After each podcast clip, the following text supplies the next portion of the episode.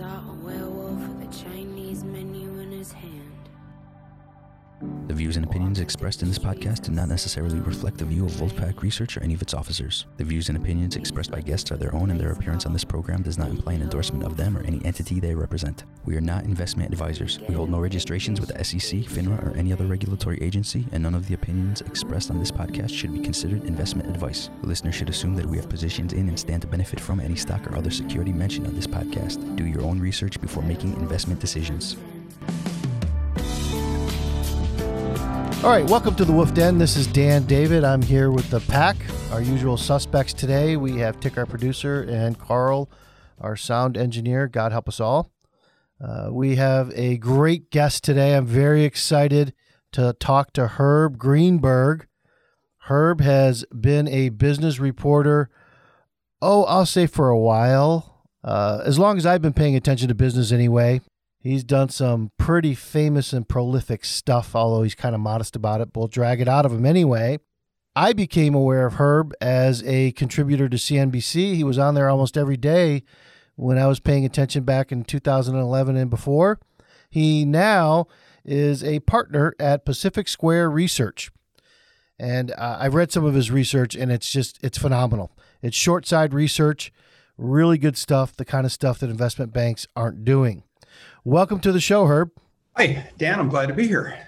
So, Herb, you know, you you've done a few of these things, and you're you're just maybe one of my most well known guests. And there's a lot of stuff out there people can talk about uh, that that you've done.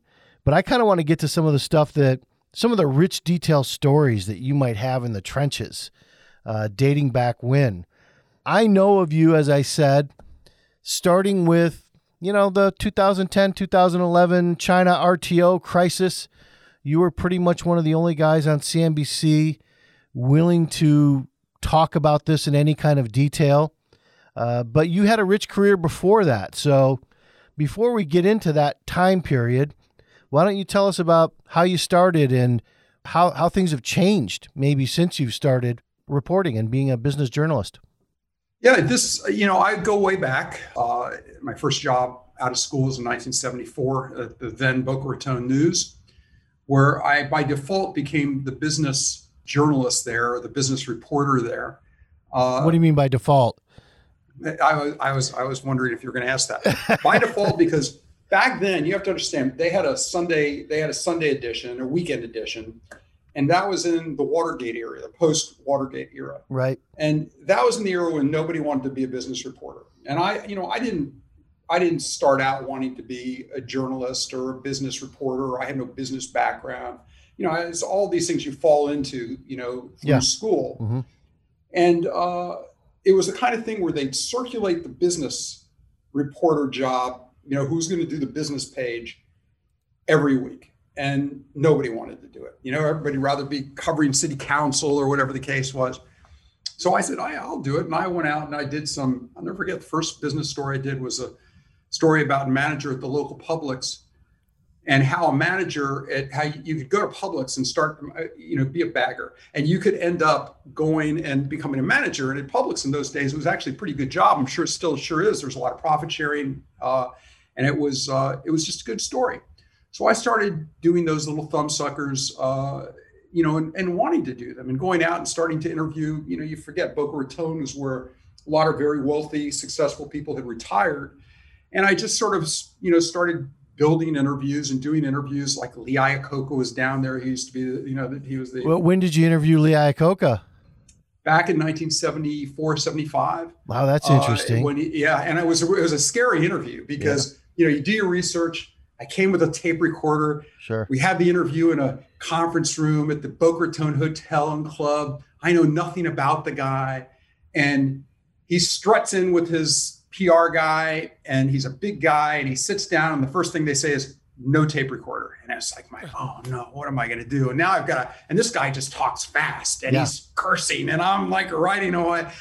And uh, so I did that. You know, I did a lot of those. So I started to do a bunch of interviews down there, and people would come to town. I do the, um, you know, go to the conferences that would be there and interview some uh, economist who says there's a 50% chance we're headed toward a, uh, a, a depression equal to or worse than the 1929 crash. And of course, 50% chance. And I'm just a young reporter and I'm writing it down saying, oh man, he said a 50% chance. So I just started doing that kind of thing. And then, um, well, I, I would say Boca Raton now is where penny stock frauds go to retire. That's right. I, I got to, well, let me tell you, there's a, there's a funny story because among the, among the, the, again, I call them thumb suckers we, that I did back then. These are the, the stories you just do. They're featurettes. They're for the business page. One of the stories, and this is a precursor to the penny stock frauds, even though it's nowhere near penny stock, but it shows the type of things that were going on. It shows how gullible I was. I probably still am. But there was a there was a story I did about a guy who um, he's a former cop, and the story was he had this white powder that was this miracle powder, and he was going to be selling this powder that was sort of like baking baking powder, the baking soda that you could put in your in your refrigerator, do whatever you wanted. And it was this miracle stuff. And I wrote this story about this guy and his wife, blah, blah, blah. It was, this was a positive story? This is a, of course, I only did positive stories. So you, you, you actually thought this guy had ma- magic baking soda? Hey, I had to write a story. I had to write something once a week. It was a, there was a business component to it. All right. So it turns out you've gotten skeptical since then. A little skeptical. Yeah. So the, the, uh, so it turns out a number of years later, he was arrested because in those barrels, he was he was a gun stealer, he's an arms dealer, uh-huh. and he was sort of he was As he was one importing is. arms. So you know, it's one of those things where I was sort of like putting this, helping put this facade on this. Uh, you know, this guy who's really using those that white powder. Oh well, look, I mean, you know, you were you're a cub reporter in the in the business section. Nobody wanted, and the way I see it, you shed some light on a criminal that started down the path of bringing him to justice. How's that? Yeah, and it actually started teaching me. Look, I learned a lot back then, and and I learned a lot about journalism. And it's funny, you learn little things, and if you say, "Well, what did you really learn from all the people you interviewed and everything?" I'll tell you what I learned. I learned that one thing about journalism, and I even carried through to today, to the research business, is you never can. You have to be careful when you write, and you never uh, know how people react to things, where you're adding value. In this world I live in today, you never know exactly where you're going to add value because little tidbits end up being valuable. Something somebody doesn't care about will be valuable. And that's why even when people put stuff on social media, people write things and they don't realize little thing you say can be misconstrued. Yeah. And that's why sometimes you, you know, painstakingly work on words and sentences to sort of get it right. Well, you learned that lesson early and, and you still think about it today. I do. And then I, you know, I, I, just started moving through journalism. I stayed there for a short amount of time.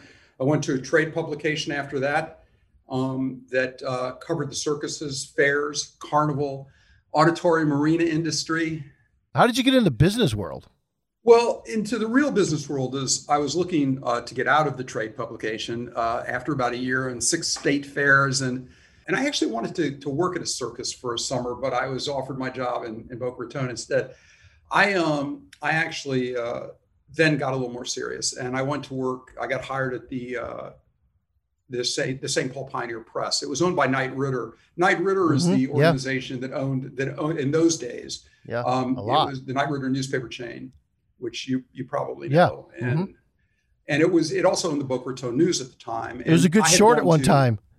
It was a good short at one time, right? It was it was as were all newspaper stocks. Yeah. And I was a um, uh, I had gone to college on a scholarship. I'd gone to the University of Miami on a scholarship from um, the Miami Herald uh, that I got when I was at Miami Dade Community College um, to finish my last years. And it was on a scholarship from Miami Herald. So I had this Knight Ridder connection. Plus, I was raised in, in Miami. So I wanted to go back to Knight Ridder. I liked Knight Ridder and interviewed around did not get hired in Detroit, thankfully. I actually did. Did uh, hey, uh, I know you're from Michigan? Hey, yeah, hey, I, I, I, let the Miami thing go. D- don't even be crapping on even, Detroit, pal. We got enough problems. I almost no. They. I did not. Thankfully, I didn't get hired there because it would have been the wrong connection. I would have been on the city side. I was not set up for that. But I got hired in St. Paul, and it was a great opportunity because in yeah. those days, in 1977, St. Paul was a mini Chicago and you got to really start covering things there and i really was able to get in and again i wasn't as critical as i was as i was and as i became but i went to st paul and started to learn because i was starting to interview you know we had retail i had the railroads i had the airlines i was covering the i was covering these beats mm. and you're starting to really get a feel for things and you you know you're again You're just doing basic reporting. Um, but it was to set the stage for when I went to Chicago three years later to Crain Chicago Business. And Crain's was a very aggressive publication. It was a weekly.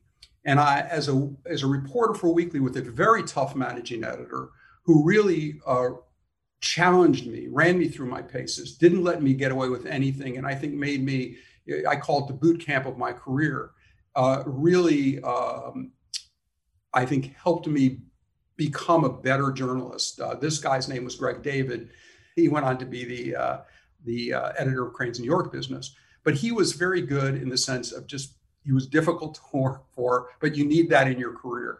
And um, and so I stayed at Crain's for about two and a half years. It was really tough. We covered annual meetings of every company. We literally went to the annual meetings. It didn't matter if there were three people there of every company. I was covering all sorts of companies and industries and challenging. That's where I became far more critical, trying to write stories. They did not want you to write a this may happen, that may happen, this story. They wanted you to have a point of view. That was point of view journalism. And that where you where you sort of spin the story forward, have a strong point of view. I remember we were working on a piece. I was working on a big cover story with another reporter on Motorola, and I couldn't come down to Motorola was based in Chicago area, and I couldn't come down to determining whether this was going to be a bad company that was going to blow up. You know, there were too many twists and turns to it, and he did not want to hear that. And it was really you had to have a bottom line to these stories. So I used that then to morph over to the Chicago Tribune, where I became a, a business reporter covering the food industry. And, and what, the, what, what, years was this? Was Crain and, and the Chicago Tribune? Crain's Crain's was 1980 to yeah. 1983, roughly. Okay, so that's pre cell phone for Motorola. So uh, pre cell phone. Yeah, so Motorola probably took off from there and then crashed. Um, and then you went uh, uh, to the Tribune, very famous newspaper in Chicago started started covering um, you know the food industry mergers and acquisitions uh, i was leaked stuff from one of the famous insider trading rings called uh, this guy dennis levine turns out i was on the receiving end of these anonymous phone calls which is a whole different story which has been written about which i've written about which is uh, was kind of interesting but the chicago tribune of course was the chicago tribune. What's the gist of that story? the I gist mean, of that story? you may have told some of these stories many many times but we, okay. you have a whole new audience here that's kind of coming out you know post 9-11 or 2008 crash. They want to hear them so look i was i was in chicago covering the food industry. There are a lot of mergers and acquisitions in those times with companies that no longer exist or that are owned by other companies and um, the, they were becoming there was a lot of consolidation in that space and when you work for a place like uh, like the Tribune, you do get a lot of people calling you with information, trying to tip you, tip stories, tip you to stories and things like that. That of course you have to go out and try to report. You just can't take every tip and just publish it. What is this like? Think that's what Blue Horseshoe uh, loves Anacott steel. Not quite, okay. but it, but there was a guy. There was a specific guy who called me on several mergers and acquisitions. One was when um, American Stores was going to acquire Jewel, which was a chain mm-hmm. in Chicago. American yeah. Stores was in Arizona. This is grocery stores. And the, yeah, and the other was when GD Searle was going to be involved in some transaction. I forget what the transaction was, but I was getting these this very nice guy calling me with these very good information that we were able to confirm. So, for example, with Jewel and American Stores, the guy said, you know, Sam Skaggs from Jewel met with Wes Christopherson, the CEO, uh, or Sam Skaggs from American Stores met with the CEO of um, of Jewel in Denver. They had a meeting in Denver, so I called every hotel in Denver. Wow! In those days, you could get the information, and finally, someone said, "Yeah, he was."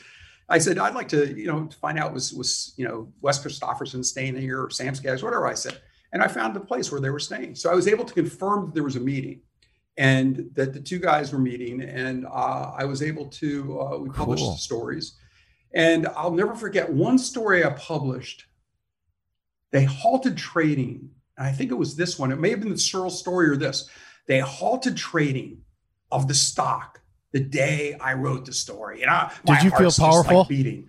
No, I felt scared. I didn't know what to expect. Like, oh my God. Because yeah. I always figure something, you know, you know you've got it, but you know the feeling, you just thought you just don't know. Right. So, oh, I do know the feeling. You know that feeling. If you write, if you're even yeah. doing what you do, if you write it, if you have impact, you don't know what's going to follow once there's impact. And Dan Dorfman worked for the uh, Chicago Tribune at the time. He was in the New York office, and he uh, he called my editor saying they're going to say the Tribune was wrong. And I got to know Dan. I was friends with Dan, but he told my editor, and I'm saying, "Oh my God, we're about to get sued, and God knows what's going to happen." Well, Right. of course, they confirmed the story. And um, long story short, we fast forward. So I've been in the Tribune doing some good stuff.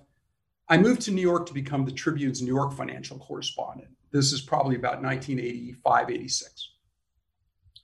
And uh, I'm sitting there one day where office was at the Daily News building at Third, uh, Third and uh, 42nd.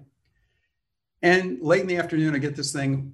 Hey, there's this U.S. attorney's going to have this uh, press conference. You got to go down and uh, you know, there's some insider trading something. So here I slept down, take the four or five, get downtown. I don't know, U.S. attorney. I think it was Giuliani at the time. I don't know who was the attorney general. So I mean, U.S. attorney. Anyway, so whoever was giving the press conference, I go down there, and there's this. I get the, I get the, I get the documents, and I'm looking. G.D. Searle, American Stores and Jewel. This guy named, yeah. I go, oh my God, this is this is where I was getting the stories. And there's a name, but it was for a guy named Robert Wilkes. Thinking, Robert Wilkes, who's Robert Wilkes? And so I go back to my office and I call this guy's home. hmm And oh my God, it's his voice on the phone, answering the phone. Got And I him. say, I got him. That's who my source was. Because we never knew why would somebody be giving us this? Was it somebody who was mad at the company? You don't know, but if the information's real and you can confirm it, you know, you've got your stories. hmm So I, I then I call back later and it's his daughter's his daughter's voice on the phone. His voice is no longer on the phone because I called and left a message. Uh-huh. Well, they obviously, you know, I said, Hey, I think I know you. We need to talk. So then I go back a few weeks later. So when you say So- when you say you, his voice, it was the answering machine. It wasn't him picking up the The, phone. no, it's the answering machine. Okay. I Okay. was like, gotcha. oh my God, I can't believe this is the guy. Okay. Um, you know, for for two years, I'm wondering who is this very nice guy I'm talking What was his to? motivation ultimately, besides money? I'm sure it Yeah, was money. It was money. It was one of the great insider trading. it- this was one of the great of the day. This was one of the great insider trading cases. And so the next, a few weeks later, I get the same, you know, late in the day press conference, suit is being filed. I go down, it's about against a guy named, now they've put together the next person who this guy, Robert Wilkes, was with, Right. this guy named Dennis Levine. And Dennis Levine worked for Drexel Burnham in the day. He was the, he was really the sort of the lead person here. So I I go, oh my God, this is this big, this is really big. So I go to the arraignment the next day and I get to the court the court early and there's this woman there and she comes up to me. She wonders if I'm an attorney. It turns out it's Dennis Levine's wife. She was very, very uh, nervous and very, uh, As a wife should be in that situation. and she was, she had no idea what was coming. Yeah. Then he comes in the courtyard courtroom, and I walk up to him and I say, "You know, I think we've met. Actually, I'm going to reverse this. I think it was Dennis Levine first, Bob Wilkes second. I that's what it was. It was the Dennis Levine case first. Dennis Levine was the first one. I walk up to him in the arraignment. I say, I think I've we've met before because this was all the the the, the GD Searle, the American stores, and some other stuff. And he says, I don't think so and it wasn't his voice. It was the next few weeks later when the Robert Wilkes came out. I call and I got him, and that's how I knew. So I'm sorry, I got the order wrong. Been a few years, but um, but it was interesting because this became this was one of the first big insider trading cases of modern era that sort of um, uh, sort of set new rules in place and you know became quite a uh, quite a sensation of the day. So that was that was really your first time being involved in something bigger than yourself, really. I mean, yeah yeah this was this was where i really was able to put it all together and then there was you know there were stories written and books written and people i worked with reporters i worked with were able to interview levine and were able to put were you in any of those together. books? Were you mentioned in any of those yeah books? i think i was men- mentioned in the I have it here somewhere in the dennis levine book and i was mentioned in stories because i either i worked with one of the reporters who wrote one of the stories or books um, i worked with it now admit it. When you're in your 20s and your 30s and you and you're in a book, that's kind of cool, right? You're just yeah like, wow. you know it was it was, it was pretty cool Now, now it's no I- big deal I- for you. yeah what's that Now it's no big deal for you. Yeah, it's Yeah. just it's, it's there's so much going on. Yeah. So I uh I uh then after that Uh, you know, the market's ro- rocking and rolling. I want to make a change. I actually want to get back to Chicago. I really don't want to stay in New York. So, but the Tribune won't have me back at that point. They say you haven't been gone long enough. So I ended up then making a switch, and I switched to one of my sources was an art. In those days, I was talking to a lot of risk arbs, and uh, one of my sources was risk, risk arb. So I went to work for a risk arbitrage firm in 1986, and that's that's where again I learned learned learned what I don't know, mm-hmm. and I learned I worked at a at a firm um, called Paddington Partners. I worked for two two guys who were childhood friends, uh, and it was hard. That was the first time I think I was sort of. You go to a situation. You had been the the reporter. I won't. You've been had some persona. You've been out there, and suddenly you walk into this very quiet office. You're told to sit over there.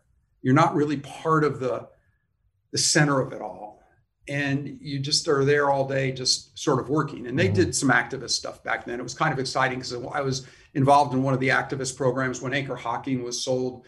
We were big owners of anchor hocking and i was able to make the calls to the directors and back in those days and say hey we're big owners of the stock. What are you going to do? And really get involved in the situation. I was able to put on the position the only time i've ever had that been told to just suddenly hey how much should we buy and i'm like how much should we buy what are you talking about and they're talking real money um, and I did that, but I was always a little bit of a fish out of water there. I didn't feel quite great doing that job. I knew I was making more money and could make more money than I could as a journalist. Oh, I bet. And I'll never forget. I get a I got a phone call. I get a phone call from a friend who I'd worked with in Chicago, who now had moved to the San Francisco Chronicle, and he'd become the city editor. And he said, "We have this new business column we've started, but I'd really, you know, the people are just starting it publisher wanted started. Would you be interested in, in, in, in interviewing for this job? And I said, nah, this is too, the potential with this job is just too great for me to, to go back to journalism. And that was probably in, uh, maybe it was in August of 1987. Mm-hmm. Well, in October of 1987, they had this thing called the stock market. I, I heard about that. Yeah. And I had been taking Black classes, Monday. Black Monday. I had been taking financial accounting classes at the uh, New York, then the New York Institute of Finance. And I would go there every Monday night. I think Monday, I think it was every Monday night, and uh, take my classes. And um, things were getting kind of rocky in the market before that. And I remember the day of the crash, watching the partners in our firm who really two guys who had their acts together really i wouldn't say they were panicking but they were like everybody they were freaked out. And i remember walking down nassau street that day after the, you know going to my class. There wasn't crowded the way it used to be. People mm-hmm. were devastated. And going to the class and the class mm-hmm. was only uh, half full. And thinking to myself there are going to be a lot of people out of work and i'm in a job that i'm not 100% happy doing and I went home that night and I called my friend at the San Francisco Chronicle and I said, Hey, Dan, you know that job you called me about? Still open? And and so And, and that was uh, literally on Black Monday. Black Monday.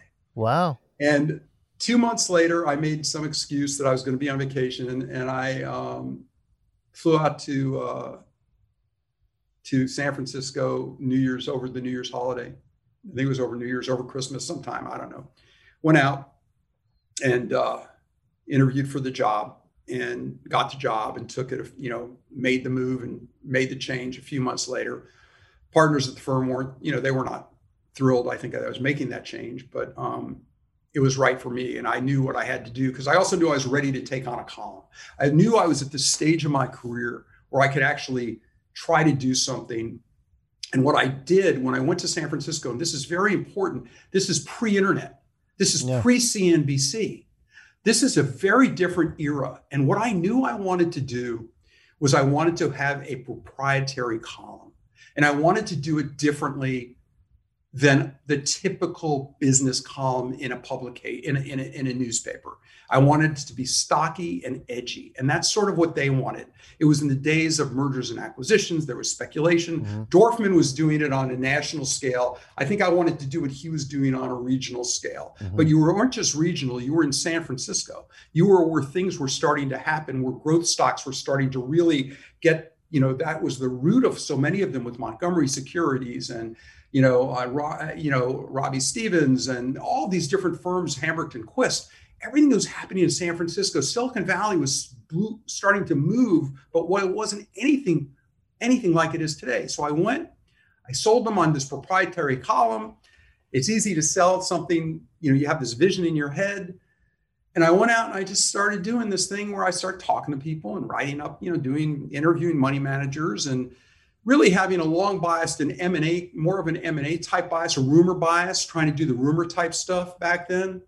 And I uh, and that became like a started, ten year a ten year career for you, right? That was ten years to the day, and yeah. it was so I started this whole concept first of doing the edgy stuff, but I also had heard about these guys, the Feshbach brothers.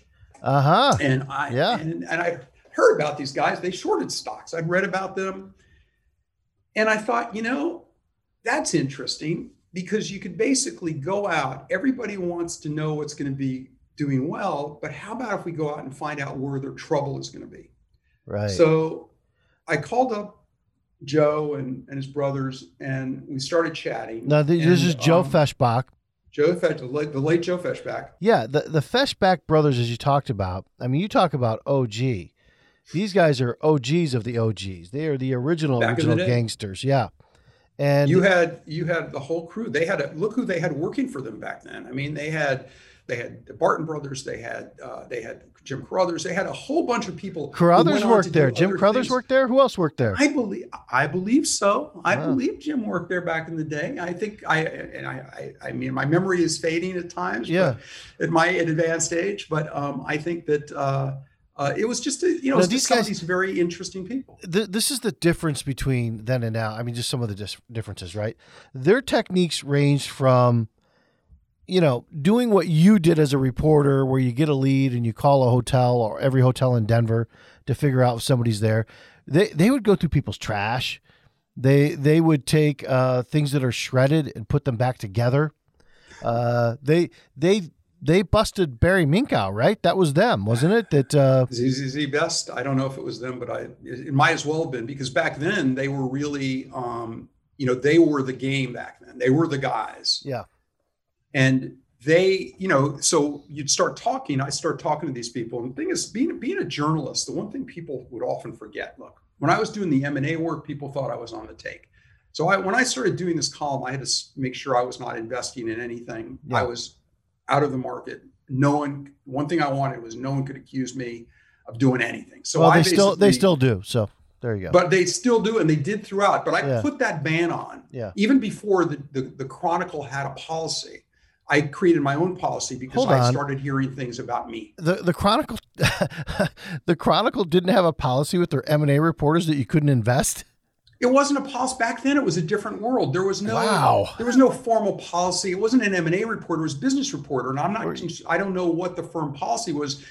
It was one thing was certain. I made made it very clear back then. You know, I could own no individual stocks. You could not be involved in anything. I just tried to keep it as you just try to keep it away from it so you could sort of smile when people said things about you and you start hearing things about yourself and then you you know you start seeing how things are going to you know what's real and what's not okay but anyway, you talk to the short sellers, and I started talking to them, and you know, you get this information, and you have to go out and you have to report it. And when you're writing six columns a week, as I was, yeah. I was writing uh, five real columns, and then I was writing the sixth column, which was a uh, which was a, a, a, money mailbag. It was just a QA for personal finance stuff.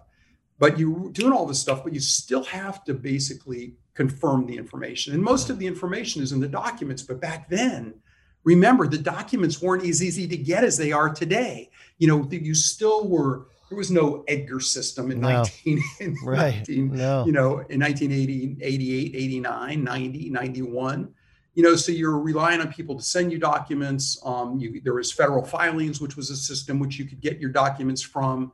You know things were evolving back then and you could really own the you could own the space pre any of this stuff and it was wonderful you know people would come to san francisco for conferences and they'd see my column and so people would want their column the column faxed to them um, there was a you know Cramer always tells the story about how Jim Cramer how he would have his morgan stanley broker fax him my column every morning. At some point, I wanted to create a fax service of my column, but I couldn't convince the, the Chronicle to go along with it.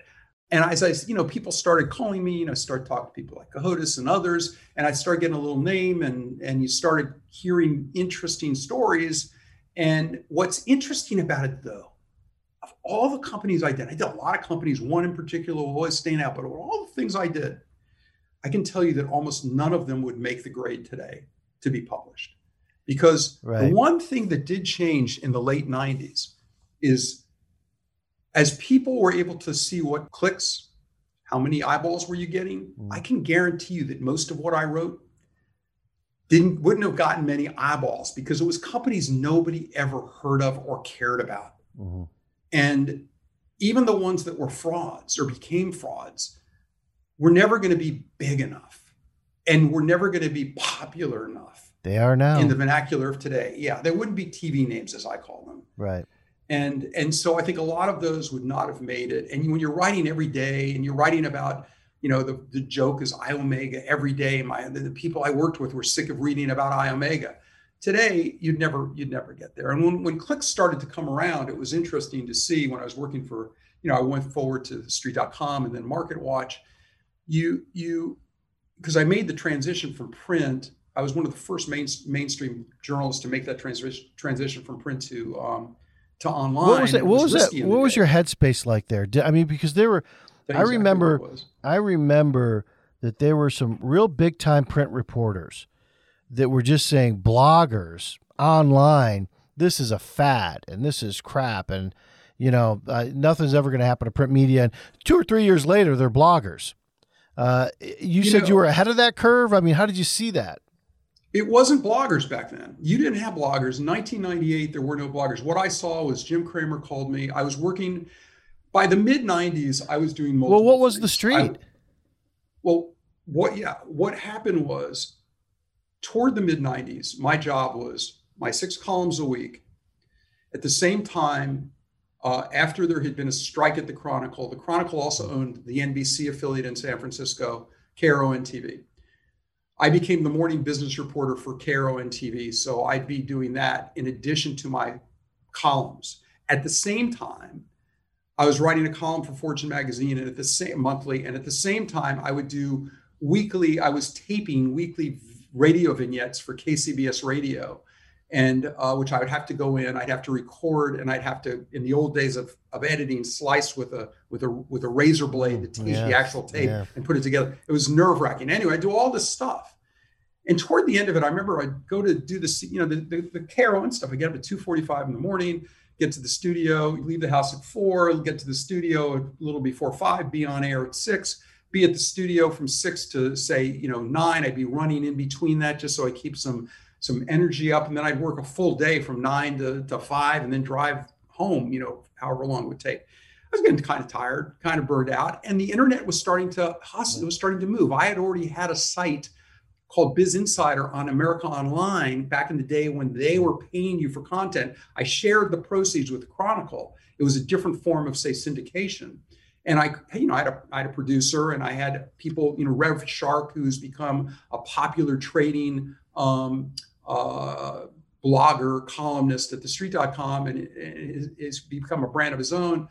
You know, was somebody I had on my side. I was paying people. It was kind of interesting, but I never could make the full transition. So I saw online as something where there was potential, and um, but wasn't willing to take the full risk to go do it myself. So Jim started the street, and I remember him calling me, telling me he was going to do this.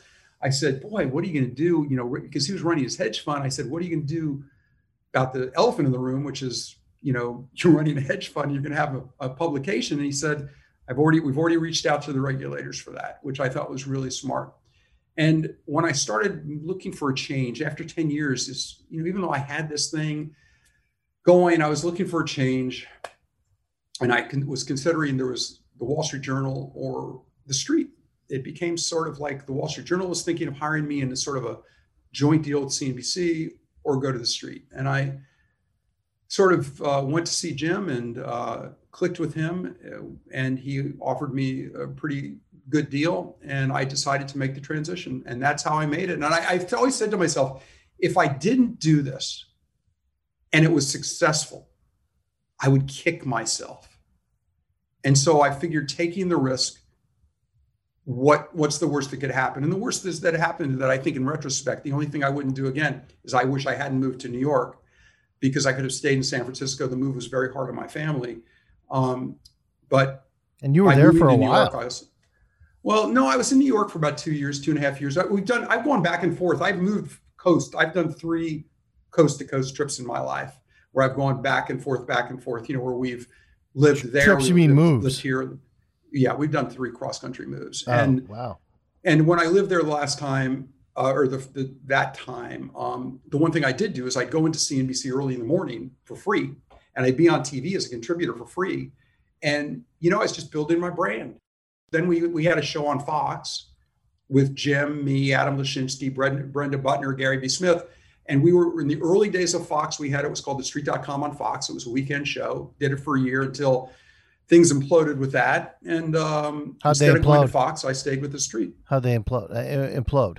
What did that mean? There was Jim. Jim had a. Uh, I think Jim and Roger Ailes had some words. Really? Uh, so yeah, something along those. Good lines. for Jim. So yeah. So so the thing is, I believed that there was more to this online thing, and it was really the right. It was one of those right moves at the right time, and uh, I just moved with it. And then I was with the Street for I think six years, and then had a there was a change in editors. I new editor and I didn't get along. He we had a little bit of a dispute.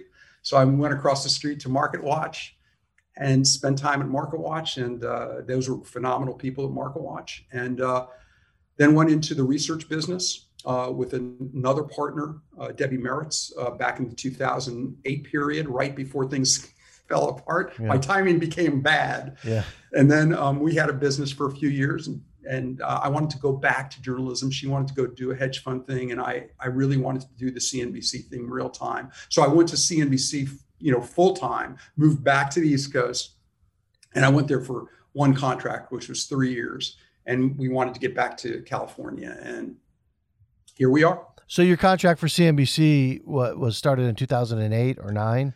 No, no, no, 2010.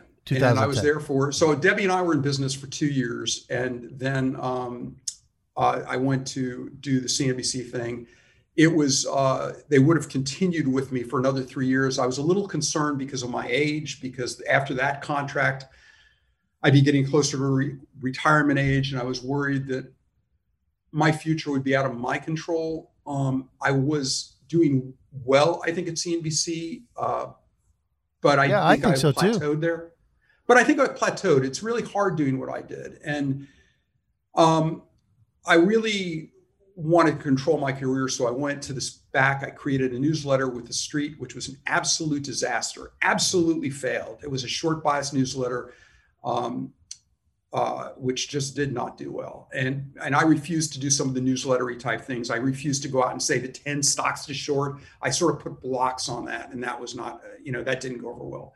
And then I decided, let's try this research business. And here I am doing this research business and with Don for the past six years. Don and, Vickrey. Uh, Don Vickrey. And Yeah. yeah. and so we've been doing that and um, chugging Well, along. before we get to Pacific Square, and and I've read your research, and Mhm. you know, again, it, it's great, and we'll talk about that more. But Mm-hmm. there's in the early 2000s, I think you know, I'm interested in hearing about how short sellers got their information out there or catalyzed their research kind of prior to the internet or as the internet was kind of a burgeoning thing like i mean there was an aol thing um, that, that happened in the late 90s and you had a couple of frauds you blew up i mean you Drop some bombs. yeah uh Armasoft, uh Rimisoft. yeah AremisSoft. AremisSoft. yeah so AremisSoft, and uh that's not your only one you had a couple a couple of, the, the most favorite one i mean there were look the, the way things worked back then and this is why i think activist and activist investors like you and and carson and many others became is because back then there were a few journalists who short sellers would talk to. Yeah. Uh, possibly because we understood it, because we um, we did our work. It's it's a huge problem today when I talk to a reporter who's a business reporter. And doesn't And- know accounting. Accounting, they don't know business. It's tough. You don't have to know accounting.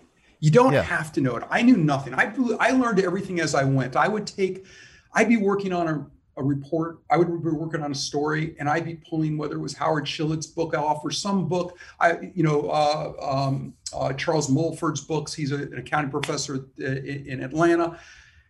I I would get stuck on something Mhm. and try to teach myself as I went, and I'd forget half of it after I did it. But just to know, I always felt it's important to be able to um, know what you're writing and understand, or to the best of your knowledge, what you're writing. And if it's too too complicated, just sort of like work around that.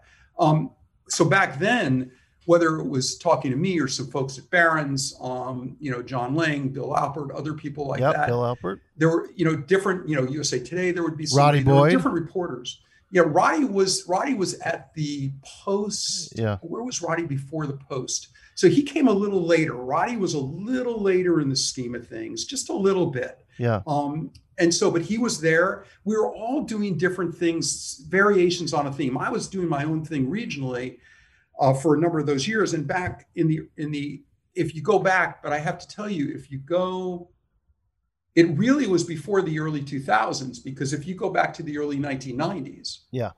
that's where it really was starting to kick into high gear before the early 1990s dorfman had that to himself Right. he pretty much dan dorfman you know was at the wall street journal where he did it um, in the heard on the street column and then he went to usa today and you know he was at dow jones newswire he had a lot of that and then Every investor wanted his ear, short or long. everyone wanted his ear. So then I came and did it my way. We all did it our ways. And um and I I mean one of the best stories I had because a lot of these were really in the um the 1990s, the very best story I had without question. The one that it will always be everybody has one will be a company called Media Vision. And Mhm. Media Vision was a sound card company that was the is is back in the early 90s. Montgomery took it public, Montgomery Securities. And there had already been a company taken public, probably by Robbie Stephens, I forget by whom, but it was called Creative Labs, Creative Laboratories.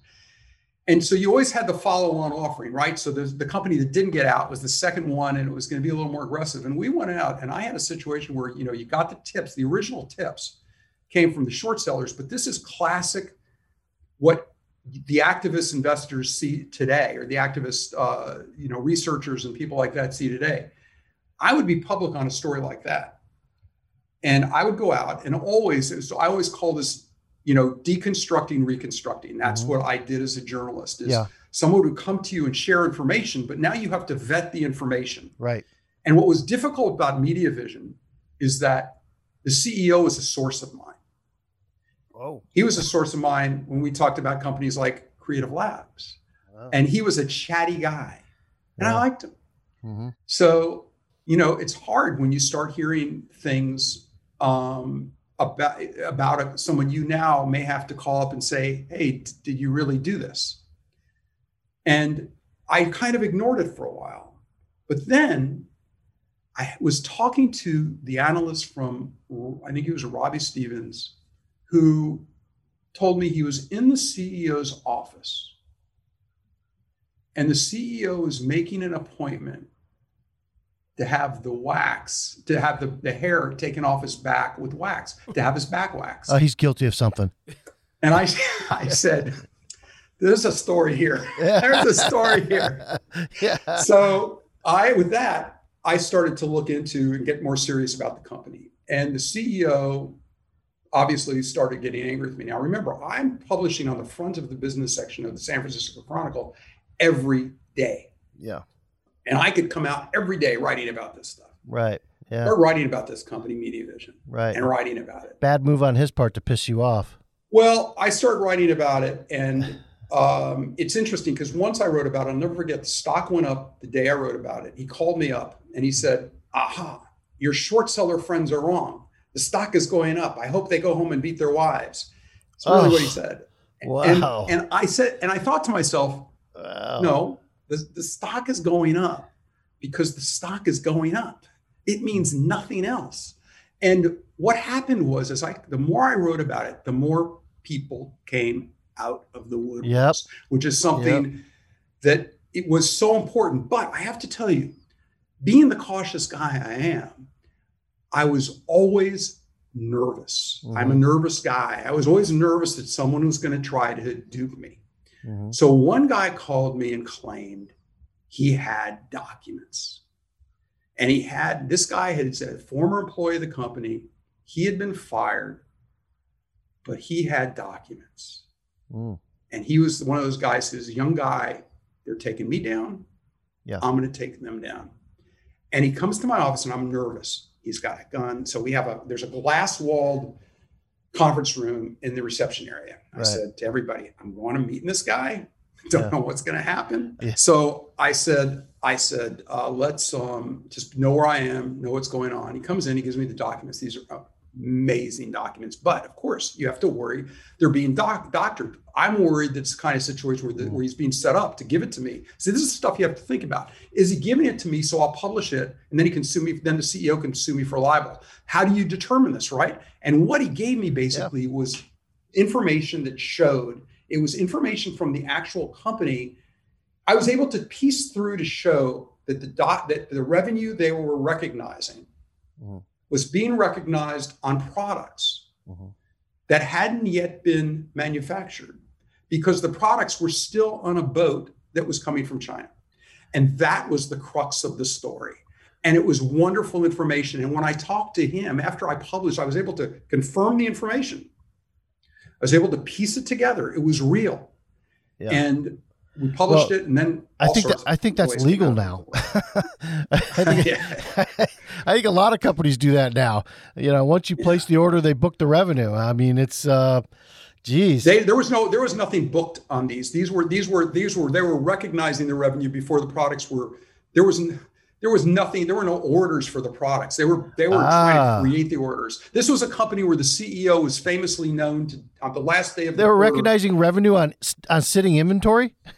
There, are no, there was no sitting inventory. There was no inventory. Wow. So the CEO was famous for, at the end of the quarter, helping load the tractors, hmm closing the door on the back of the truck, hitting it, saying, "There you go, shipped," as it went to the other side of the parking lot. And that's that kind of stuff was going on all the time. And while some people may say that's appropriate, we all know that's No. very aggressive. So anyway, those kind of things. So that's how it worked back then, and that's what I was able to do, and I was able to create a career doing that, or keep my career going doing that, and evolve my career. And into the 2000s, it continued with different stories like AremisSoft, where uh, which was a multi-country story. Yeah. Um, which, but again, a company that might not make the grade today for people to pay attention. I mean, I can tell you that when I was writing a lot about overstock.com back in the day, when I mm-hmm. could actually see the eyeballs that clicked on the overstock stories, it was a very controversial story. CEO Oh, Patrick yeah. Byrne and the, all that stuff. They had some of the lowest eyeball counts Really? they were surprisingly low. Again, teaching me that some of these things where the short sellers would get very caught into their world of their own little universe.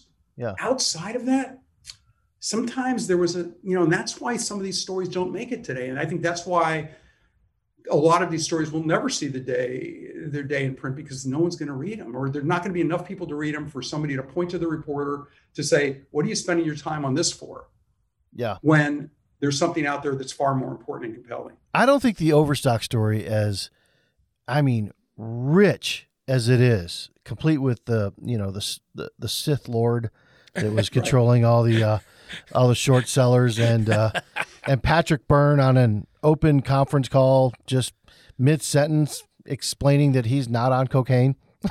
I mean, that's that's a great throwaway line for uh, investors. It's important to know that, though. Uh, well, yeah, it it is important to know, but I don't think that could happen today because at that point there was much more skepticism towards critical research than there is now, uh, and and critics were not taken as seriously.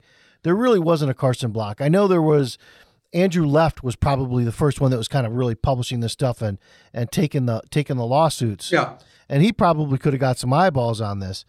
But I mean, this guy got away, Patrick Byrne, with suing everybody. And how long did that did that last? Like 5 years? You were involved in that lawsuit, weren't you? I was one of the front and center people. I was I was not sued by him. I was um but through him I believe is was I think it's as a result of him that the SEC came and you know uh, subpoenaed me, Jim Cramer, and Carol Remond, who was then at uh, Dow Jones, and uh, we received these subpoenas when Chris Cox, the head of the SEC, was in the hospital. Yeah, and it was all done the way it wasn't supposed to. Be, and you were you were a reporter at that point. You weren't a researcher.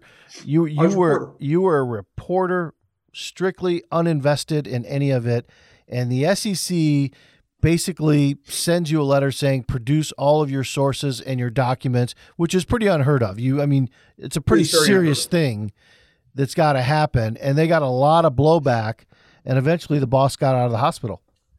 Yeah, well, well, he got out of the hospital, and they, and I'll tell you, Jim and I went on Jim's show. I was working for Dow Jones at the time, and uh, we had a phenomenal uh, libel lawyer uh, there, and um, and I went on Jim's show that night, and Jim on the show, famously on Mad Money, he uh, he ripped up the subpoena on live TV, which just yeah. classic Jim, and it got everybody all you know, all uh, you know, people were saying, "How could he do that? It's so disrespectful." But the fact is, what the SEC did and the way they did it was also disrespectful. Yeah, and it it basically was trying to ram something through that obviously backfired on them. And um, but the SEC, you've got to understand, if you're dealing with short sellers, people always think you're on the take. And back even in the 90s with the with the Feshbachs, I'll never forget. I was walking out. I think I told you the story on the phone the other day. I was walking out of a restaurant in San Francisco and in Union Square, and I saw the head of the SEC sitting at the bar, and you know he's having his lunch. And I said, "Hey, Gladwin, how you doing?" He says, "Hey, I got to talk to you. Hearing some stuff about you and the fishbacks. Yeah, they always call them the fishbacks." I said, "Yeah." well, okay. whatever, you know, call me, calls me with a lawyer on the phone, and they're sort of trying to make the kind of allegations that I'm in bed with guys doing something that I shouldn't be doing. Yeah. So I ended up thinking about it. You know, he said, You'll be hearing back from us. I said, Well, you have to talk to our attorneys or whatever. Chronicle said, Just write a column about it. Mm-hmm. So, Chronicle being the edgy place it was, I wrote a column about this guy, exactly what I told you, what happened coming out with the fish backs and all this stuff. Yeah. Never heard from him again. Yeah. Um, but they always think everyone always thought that everyone thinks the journalists were on the take. And while there were a few bad apples out there, yeah, just doing your job, and if you can deconstruct it and reconstruct it, it's it's yours to have. It, that's exactly right. And and circling back to the subpoena you got from the SEC, they eventually backed off. Chris Cox, you know, said, "Yeah, it went away." Know, yeah, uh, I was in the hospital. Uh, mistake. They made a mistake. They didn't check with me. Forget about it. Uh, but yeah, it's a tough spot that they're in. And people have said to me before, you know, it, it must be great for you when you go meet with the SEC on Longwei Petroleum or L&L Energy or whatever, where you have these this video and empirical evidence that's just perfectly does their job for them, that puts the case together for them. That must be a great day for the SEC. And I say, no, that's a good day. A great day is when I've done all of that and I've made a mistake too, and they get two cases for one because nobody on the other side of the table gets a pass. Everybody has to do their job and do it honestly. You can be both guilty in their eyes, and I think that's the way it should be. But you always have to be on your guard uh, with them, and I think that's a good thing, actually. Yeah, I mean, thankfully, I've never been um, on that side of it, and uh, well, you were like almost there. That way, almost there. Hey, look, yeah. let me tell you something. With with AremisSoft, which was a company you were talking about. Yeah they and that was an interesting situation because that company, if I'm remembering the companies right, because there's a blur on some of them, they had the CEO in London, the CFO in LA, and the chairman in Greece. Anyway, that's always a sign for mm-hmm. that's always a potential problem. Um, but I think that uh, that's a case where they they were going to sue me. They actually were going to file a lawsuit. They filed a lawsuit that was delivered. It was I was working uh, at the street, I think, at the time, but what's interesting is the, the day of or the day after the lawsuit, which was filed against me, some hedge funds, et cetera, et cetera, the SEC swooped in and literally raided them and they just ended up all the fraud that was alleged was proven to be the case. Well, that worked out. That that must That have been nice. Yeah. So you met some real characters in your time. I mean, uh, Mhm. on the- on the short selling side, and we do have a few of those listeners. I mean, you're talking Marc Cohodes in the early Mhm. days, David Rocker. Mhm. Um, you know, uh, uh, I, I guess Andrew left probably in the early days too, right? Andrew was not Andrew wasn't really a source at the time because he was doing other things. Maybe I, I don't remember exactly when he started out um, doing his thing. Uh, we started out with a site called Stock Lemons. yeah, stock Lemon. It was yeah, good. Yeah, Stock Lemon. Yeah. It was Piece- ear- piece of ear- work. early 2000s. Uh, and, and, and you had the Feshbachs and, you know, these guys would just basically, they, to get out their research, they would call you and try to get you interested in it. And Mhm. you would do like Bill Alpert or Roddy or whatever, what you're saying you're doing, you take it in and you have to recreate it yourself or it doesn't exist. That's it. No, and there were the you know the guys at Kingsford, um, you know Mike Wilkins, Dave yep. Shalley. You know there are a lot of different people out there, but I think what you what you had to do is look. People would say they're using you. They're right. They're using me, and I was well, using you're, yeah, you're using us too. I'm trying to get information. yeah. They're trying to get it out. And Yeah. but here's the thing. Look, I always said show it to me in the documents. Mhm. So if it's publicly when you're especially when you're doing day to day, a lot of these are items. They're small things that Mhm. might lead to something bigger, but Right. most of them are small things. They're incrementally additive to the entire story. Mm-hmm. Right. It's something that is important to see. But there are plenty of times a short seller would say, Hey, look at that change back in the day when it mattered when there was a change in an SEC filing, Yeah. a change in a risk factor. Yeah. You'd say, look at that change in that risk factor. And then you'd go and you'd do the research and you'd find out, no, wait a second. That's not a change. They just moved it. And the red Right. lining didn't catch that that was moved. You just saw that it wasn't there anymore. Because you know, when you're doing red lining or you're going through a red line document, you really have to be, especially back then it was a little harder, but Yeah. you really have to make sure that it just hasn't been, you know, You have programs that could do it for you today and for a long time, but not back then. no. So I guess you probably had kind of a, a hierarchy uh, in your mind of the people that called you that you could, okay, this is something Huh. I'll spend my time looking into, or I don't know this person, this person's been wrong in the past, and I don't know if I'm going to waste my time. Dan, you're very good. Oh, you have you you had you exactly you're very perceptive you have the core of the people you enjoy talking to there are some people you just enjoy talking to there Yeah. there's a connection Right. that will always be the case no i don't care what anyone says who, whoever they are yeah, we all have people we like talking to right. and then there's the so there's the core of people you talk to and they that do some of them might even do a better job of telling stories so i'll Right. say That matters a lot. Well you get somebody like like a like a Cohodes Yeah, he's a great storyteller. he is the best storyteller of, of all the people I talked to. hmm He probably was the best at telling a story and synthesizing it to the point that at least there was a hook there. Now you had to hmm get beyond the hook, hmm but he was very good at that. Some people tell stories that start in the middle. And when it starts in the middle, I only have so much time. You know, Yeah. we're all busy. So you had your core, then you had the other people, then you had the the third ring, and then you had the people that would come in that you'd never heard of. And this was where the interesting thing would come in. So you've got all this stuff going on. I got these piles of papers on my desk. I got all these papers. Yeah.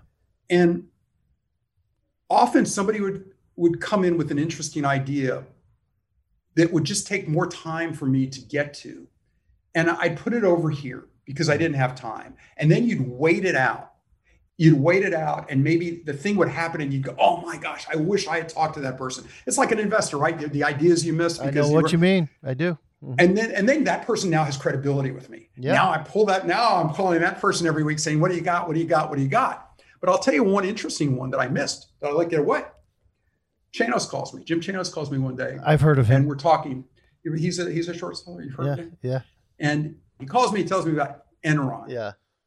And he tells me about Enron, and I'm busy, and it's com- what he's talking about is complicated, and my brain doesn't synthesize complicated very well. It takes time for me to think about it. hmm And I put it over here on the side where there's a little bit of dust. hmm And about three, four weeks later, I take a look at it and really start thinking about it. And I think it's pretty interesting. Hmm. Call him up. You know that Enron you talked to me about? Says, I'm sorry, I'm I'm already talking to somebody else about it. In comes Bethany McLean. There goes Bethany. hats off to Bethany and and and and um, Yeah. and yeah. And that could have been you. You could have been Bethany. No, I wouldn't be. Be- There's one Bethany McLean. Yeah. she's Yeah. thankfully. I think the, the the reality is, if you want to think about how the universe works, Yeah. it went to Bethany because she probably did a substantially better job than I would have been able to do. Well, that's that's very humble of you. And uh, and look, as it turned out, she did a great job, and you did a great job on some other things. But did you when when Chanos called you?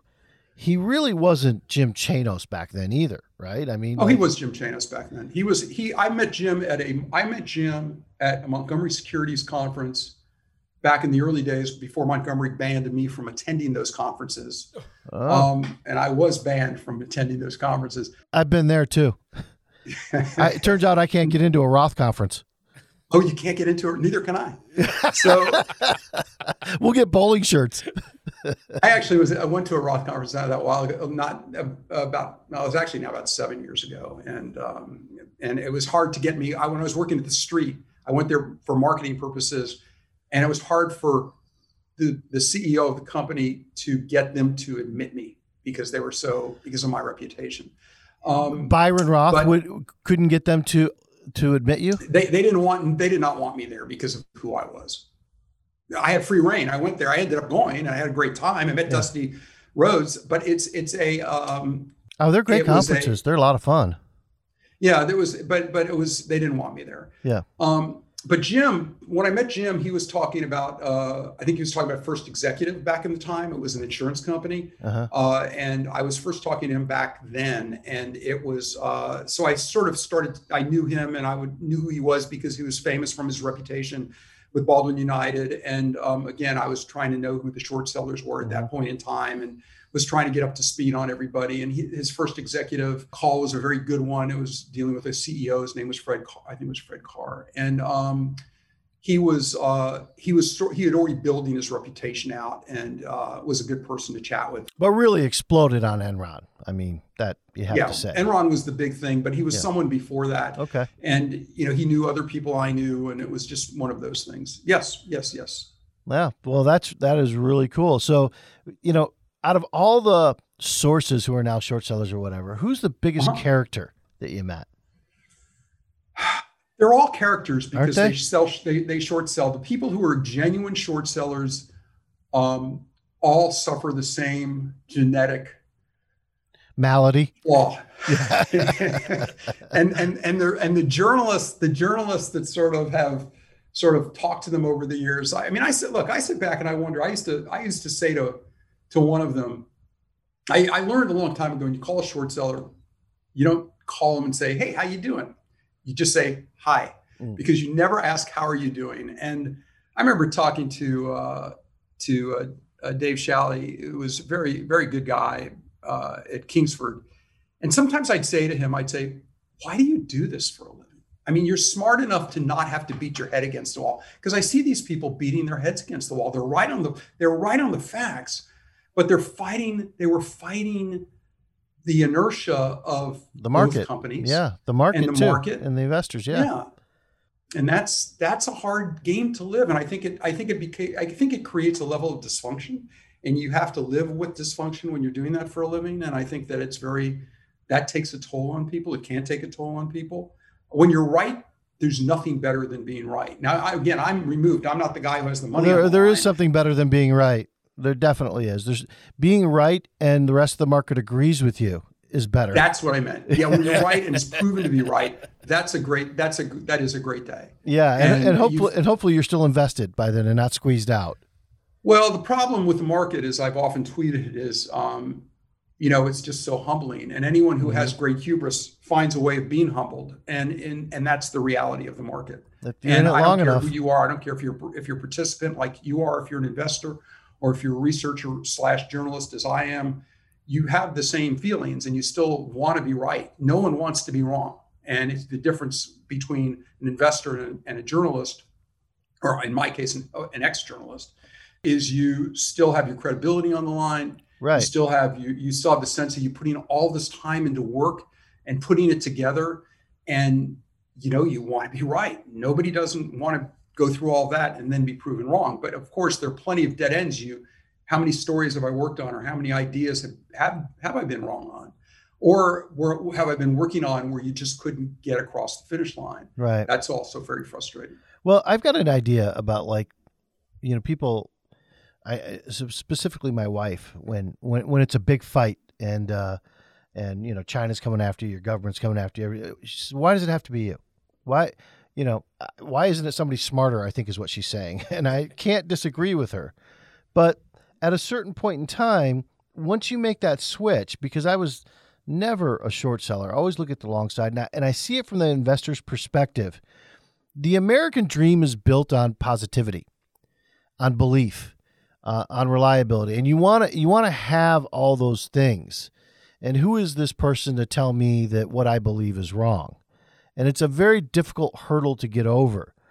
And you need that reputation that you have and built over a, a career obsessing over every person you spoke to that somebody's trying to get over on you, somebody's lying to you.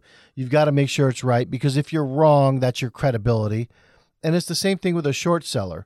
Not so much a long investor who's writing about, you know, the, the positive things could happen in a company because when they're wrong, they're just overly optimistic and that's okay. Uh, taking out the pump and dumps, obviously, those are something completely different. But when you're wrong as a business journalist or you know even a short seller, if I can make the comparison, you lose your reputation and you lose your currency um, going forward. And I think the reason that there are activist shorts now, where there weren't maybe in the 90s, 80s, and early 2000s, is I don't really know of very many business reporters that are left. I mean, Bill Alpert's out there. I think he does a fine job. Um, you know, Gretchen Morgenson. I mean, like there are a few out there that are left. They're they're they're left. Don't, I think you have there's there there are great business journalists out there, but they're also operating within the confines of their organizations, and they're they're they're operating. They're working for lawyers. You know, that's it. They're, it's all tortious interference bullshit. No, no, no, no. Remember what I said. It's about today. Remember, newsrooms have been shrunk down. You yeah. don't have the same, um, you know, puffery out there to go after when I say puffery, let me rephrase that. The same extra bodies out there to right. do the different little stories perhaps that might work.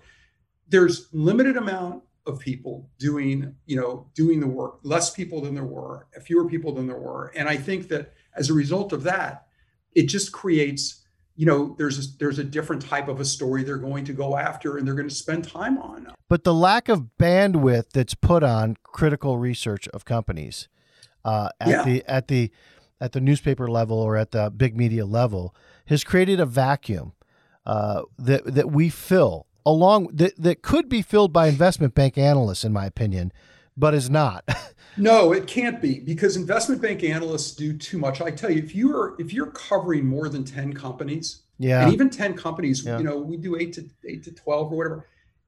It's a push to really keep up on them and to really know them and to really every quarter really want to do a significant review of the numbers. Remember, an analyst at an investment banking firm can has to they put out the on an earnings come out.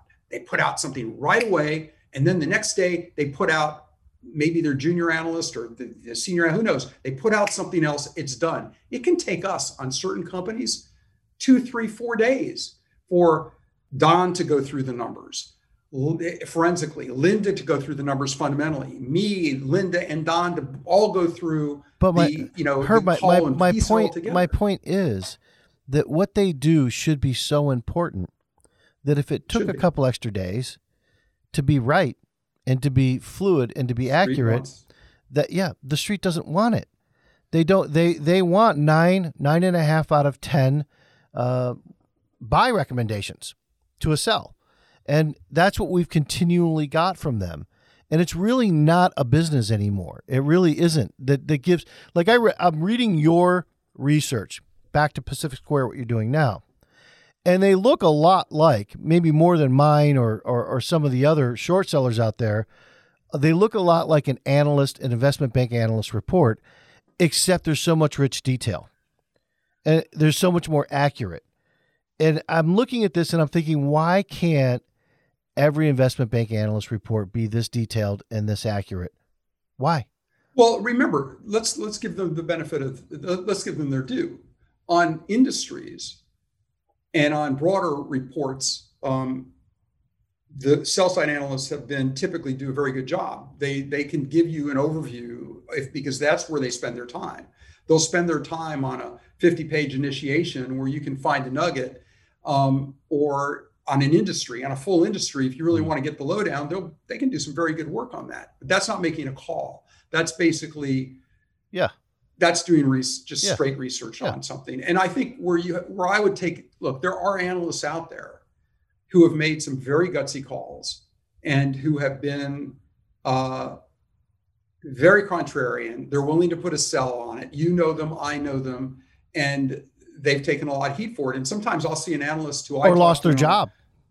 well, they've lost, some have lost their jobs, but sometimes when they're right. So I've talked to analysts over time who put sells on stocks and then they're proven to be right. Mhm. So I call them and I say, man, your phone must be ringing off the hook. People must be congratulating you and saying they wish they had paid attention to you. And you know what they say? They say, no, No. I hear nothing. We're, we're not we're not going to get that banking business. Well, oh, are you talking about like from from the investor community that would be congratulating Yeah, their clients. Okay, Their well, clients.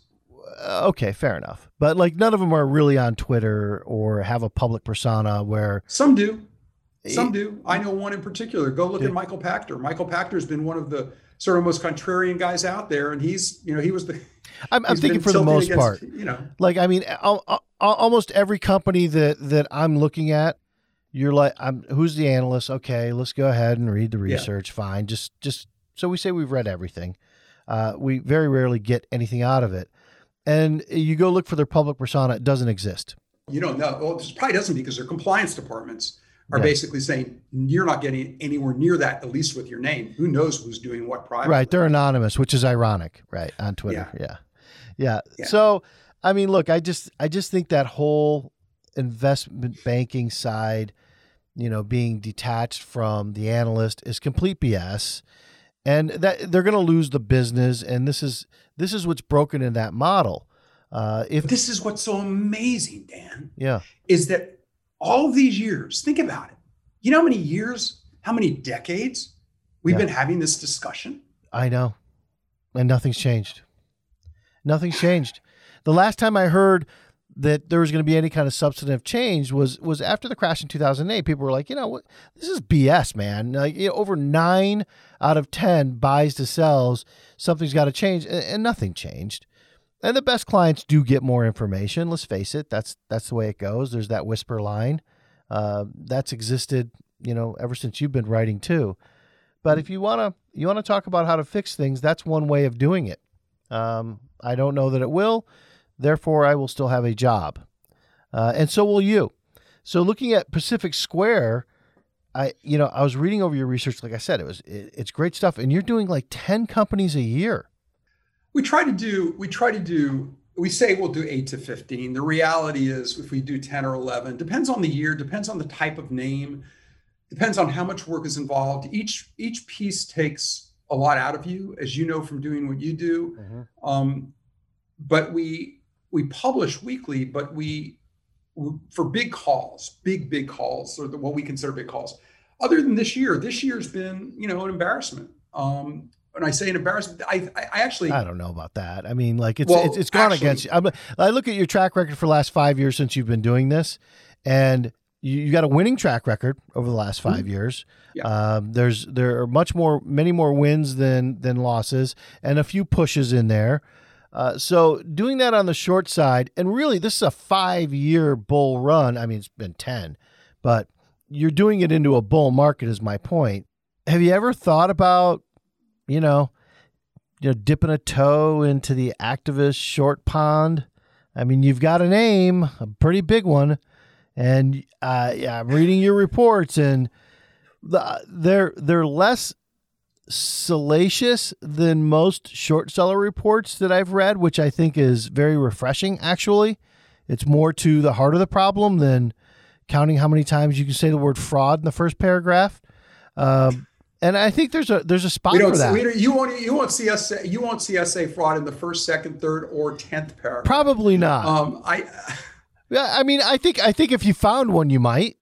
Well, I don't know. You know, it depends what the what the libel attorneys would say. I thought it was very interesting. You had this uh, this this very good podcast, this two hours with Soren. Um, I do not know him. I'd like to know him. Good guy. Uh, and he he made these comments. It was a very lucid interview, and he made these comments about the salaciousness versus the non-salaciousness. And I know I've had specific conversations with with Carson Block about this. Why there has to be salaciousness, why there doesn't, you know, why you have to be bombastic versus not being bombastic. Uh. Have I ever thought? I've thought about it. Um, I don't think I know. I don't know. I don't know. You know, we've never really discussed it with anyone. I don't know who the players are in that market. Uh, everyone does it a little differently. Uh-huh. Um, you know, sometimes you wonder if your names were catalyzed, if if they're actually people would pay attention because sometimes you see these these these names we do, and you do these really good work. You Mhm. know it's good because when you think about how we operate, you have the right. We're a right brain, left brain type of a firm. So you have the forensic in my business partner Don Vickrey, right. who co-founded Gradient Analytics, and I think is really one of the forensic geniuses out there. His brain is sort of wired that way. He's got artificial intelligence. It, it, it operates like that. He's not an excitable guy. He he thinks the things his way and he sees it. He sees it the way many people can't see it. And our, our analyst Linda, who used to run run for 20 years, was a short biased manager or co-manager of a fund and is more of a fundamental analyst. And then you have me as the writer and the doing research when there's research to be done that we actually pick up the phone and make a call, um, make calls. And I write the stuff, so it's in my voice. And then we all go through it and hash it out. And we're always amazed when we do this thing. The three of us, we say, I sometimes say, how does one person do this? Because it's so hard. And we're finding, you know, Linda will question Don's numbers, and he'll see something that he doesn't see. And on the tenth read through, we'll all find stuff that doesn't make sense. But would we do activist work? You know, part of me misses being out there. Mhm. Part of me likes not being out there. Um, y- you know, I liked busting companies when I could. I like being part of the process, and I think I do it as well as any. But but then Yeah. Dan, I think about how, you know, I think about the ones I didn't get right. Um, I always think about that. Well, But good. yeah, That's I healthy. think about it. Uh, It- but it- I don't know. It's healthy. It keeps you honest, keeps you on your toes. And I mean, look, I, you know, I don't know what you mean necessarily by I didn't get right. Um, you know, there, you're in a no-win situation, right? Because, you know, if if everything you say is is you know right and accurate and it's great research and the stock goes up, well, then I guess you got it wrong, right? Uh, and if if you do all that and the stock goes down day one uh, and goes back up the next day, you got it wrong. Now, there's all kinds of reasons where people will tell you you got it wrong. Uh, but, you know, I, I think the way you look at your research right now is the way you would look at it if you were an activist short. You know, did I put the best good faith effort I have into this? Did I write everything down? Everything that I wrote down, did I believe it to be 100% true? And and then let the chips fall where it may. Whatever anybody else believes, Right. at some point you've got to just set it down. Well, and I think that's the key thing. When we do our work, do we think we're right? We always think we're right, or we think we're on the trail of something. I think that um, that you know there are different ways people interpret numbers, and sometimes you're just early. And you know, obviously, some people view that as wrong. We don't make trading calls, so when we do our work, we put it out when we think there's something good, and we think there's a decline possibility of at least thirty percent and over 12 months that's the way we think and we're wired and then you know we're not we're not looking for frauds you stumble on frauds Right. uh, we don't go after battlegrounds we don't go after a name somebody will come to us and say why aren't you doing tesla and we'll say why why would we waste our time on tesla What can you add? absolutely nothing to add yeah, right. So people would ask me the same You thing. Why aren't you in the Tesla track? What what am I going to add that Chanos hasn't put in there?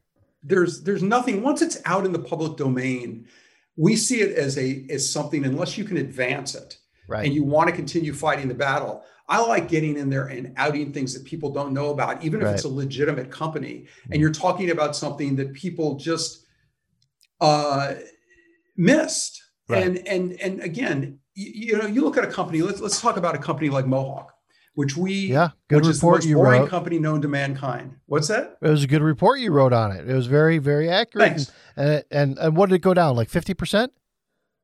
It went down quite a bit, yes. Yeah, and yeah. it was it was interesting because it was one report we received so much pushback on because everybody wanted to own the stock. Now this is they also we want to own it, we don't want to short it. And this is going to be this is a classic company that is where the company has made so much money for people over the years. They really wanted to believe in management. And they they this was one of those safe stocks that sat on a shelf and people stopped researching inside the fund. And they missed a major change going on inside the industry. And the company missed it. The company misexecuted in a huge way. But in the process what's fascinating you know we talk about we don't go after frauds. There was a very interesting class action lawsuit filed a- few months ago against mohawk alleging some things that were just if they're true if Yeah, they're true I read that. it's quite fascinating. It's Yeah. quite fascinating. Right. And it shows how, if it's true, I would say, and I stress, if it's true, it would show that management or people inside the culture of the company to continue to show the results became more aggressive. And that gets into the line of what Chanos would call, or Bethany McLean actually uh, framed it with, with, with Enron, and that is legal fraud. Right. And that would be that they push things. And now you have an, a DOJ and SEC investigation of the company. And what's interesting about it, no one's written it. It's not in the public domain. All of this has happened below the radar, other than perhaps a paper in Knoxville or you know somewhere nearby where the company is um, is is headquartered uh, in, in, in outside of Atlanta uh, or in, in Tennessee. And you were you were ahead of all that two years ago. Yeah, we were ahead of it, pointing out just there were issues. And what my partner noticed, and this was what's interesting, he noticed things in the numbers. He would never use the F word, but things that would suggest that there was something untoward going on. He could see it because he likes to see these low, it's very slow, gradual changes Yeah. in certain metrics. They give, they, he feels they're much more compelling than the sudden change in receivables or something like that. He likes to see something that's evolving over time. It shows the Yeah. trend and it actually shows the potential for the fraud to begin if there's, you know, the alleged fraud to begin. In this case, he could see what was going on with uh, the numbers early on, and he could see that there was there was something that would raise a big red flag for him. And when the lawsuit came out, it was like flat bells were Right. whistles were going off, Yep. and he was able to say, "Well, what they're alleging was showing up in the numbers two years ago." Right. but no one's really paying attention to that and our view is you know no one's writing about this so these are the kind of names that are not getting no one's talking you know they're not exciting they're not sexy Right. and that's that's kind of an interesting situation now the stock went down 50% it since has obviously recovered with home home building stocks uh, for the right reason But we'll see what happens with the regulatory action and, and where it ends up. Well, that's that is that's some interesting stuff. And if people want to subscribe to your research, it's Pacific Square, and they can maybe reach out to you and become a uh, a subscriber. We always are interested in subscribers it's it's it's the nature of the beast of what we do But you are a little picky about who they are too, though. You you don't just let anybody subscribe either. No, we don't. We Yeah. have we're very we have a fairly limited pool of subscribers, and it's uh it's it just you you want the right fit because we do things a little I think differently than other folks, and you know you're just trying to to to to in the end help people either avoid losing money or in theoretically making money. Um, that's what we do on a good day.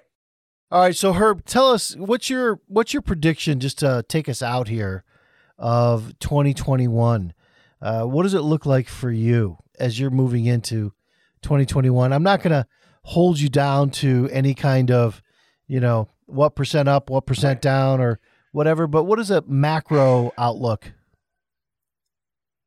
I, I don't think you can have look. The macro outlook is uh, we don't do macro outlooks. I can only guess like the next person out there, uh, and everyone I talk to who supposedly is smart is as confused as I am and you are about my, what might happen. What I do think, though, just pulling it in a little bit to a micro, a little more micro, is that the excesses are, are occurring, and you're seeing managements now that I believe become not just complacent, but they become emboldened by their stock prices. And you know, we always like to go to the proxy to see what the motive is because that's the motive in the proxy. If you can check it out and find where the where the uh, what the bonus structure is or whatever they're guided by. And right right now, management's they're going to have to somehow try to justify the prices of their stock, and investors are currently giving them a long lead time Yeah. and cutting them a lot of slack. But you all know how we all know how that changes and how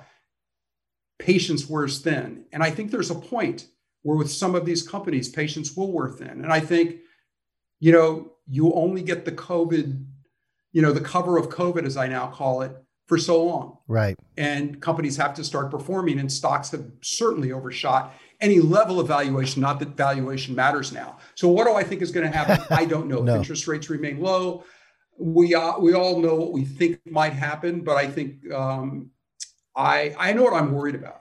what are you worried about I'm worried that the impact of the Robinhood crowd. uh-huh I, I don't I don't diminish the impact, and I don't and I I realize I've been around long enough to know that there are parts of that that may stick. What I worry about is that everybody has been pushed into the market and has Right. gone to and is now treating their brokerage accounts right like a bank. and re- and a retirement That's what worries. and a retirement account a retirement account. But but I'm talking about even young people who put all their monies there, and it's not in a bank.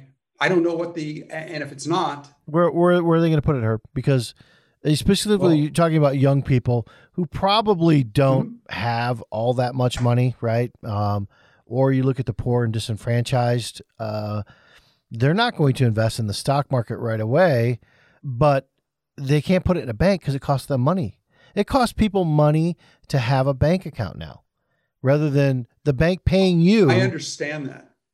I I understand that. But my concern is if there's a pro, prolonged decline in the market. Oh, I totally agree. Prolonged decline. i agree that the the economic impact of that, not just Yeah. from the decline and from everything that it reflects, but just from people losing losing the buying power that they had that helped fuel certain things, you know, during the COVID period, the surprising spending that we saw on certain things through stimulus and other things. And I and now I think people feeling emboldened that it's so easy to make money in the stock oh market. yeah And you know, I have to tell you one thing, Dan. We've been around long enough to know that historically, when there have been periods where people didn't want to talk about shorts, and when even when I was uh, many years ago in the early '90s, it started where people would say, "I don't want to talk to you." Because I talked to you and you mentioned a company and the stock goes straight up because you know that was when the momentum was building and they would get caught up in that. And I used to get depressed about it. Early on, I got depressed about it. And then I realized, oh, wait a second, this is an inflection point. And mm. for years, those were inflection points. yeah The only difference now is the inflection points last a very short amount of time. Right. The, the quote CNBC markets in turmoil may not even may not, may not even get to one night of them now because the markets can be in turmoil for a day and then it's all forgotten. But when it happens, don't ever forget how people feel when they start losing money. Even if it's a paper loss, even Right. if it's for a few days, they freak out. they freak out And if it's any longer than a few days, right that's what I worry about. And we all saw them. We, we all remember the 99, but I don't want to make those parallels because everybody says the world is different since then, and this Since time what? is different. So, What is it, is it different since when? well, the difference since 99, I would argue, is the changes since 99, I think, is the enormous impact of passive money and the ETFs and the impact, the structural impacts they've had on the market. I don't know what role that ultimately plays in all of this. I'm sure it plays a role. Um, I've talked to people who say, why would you short a stock that has that's the top five investors are the biggest passive investors out there? Because they're just going to keep it elevated until they can't. Right. Um, there's a lot of thoughts, structural thoughts in the market. And then I think the retail people on the other side, that we've seen before.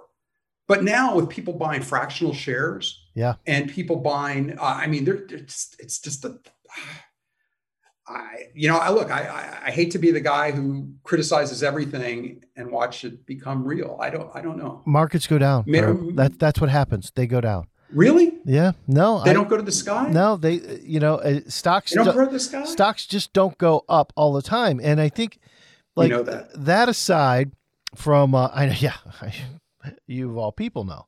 Uh, that aside, I think what you touched on is so very very true that people 99 i mean two, the, forget 99 they don't remember 2008 right? The stock's been going up since.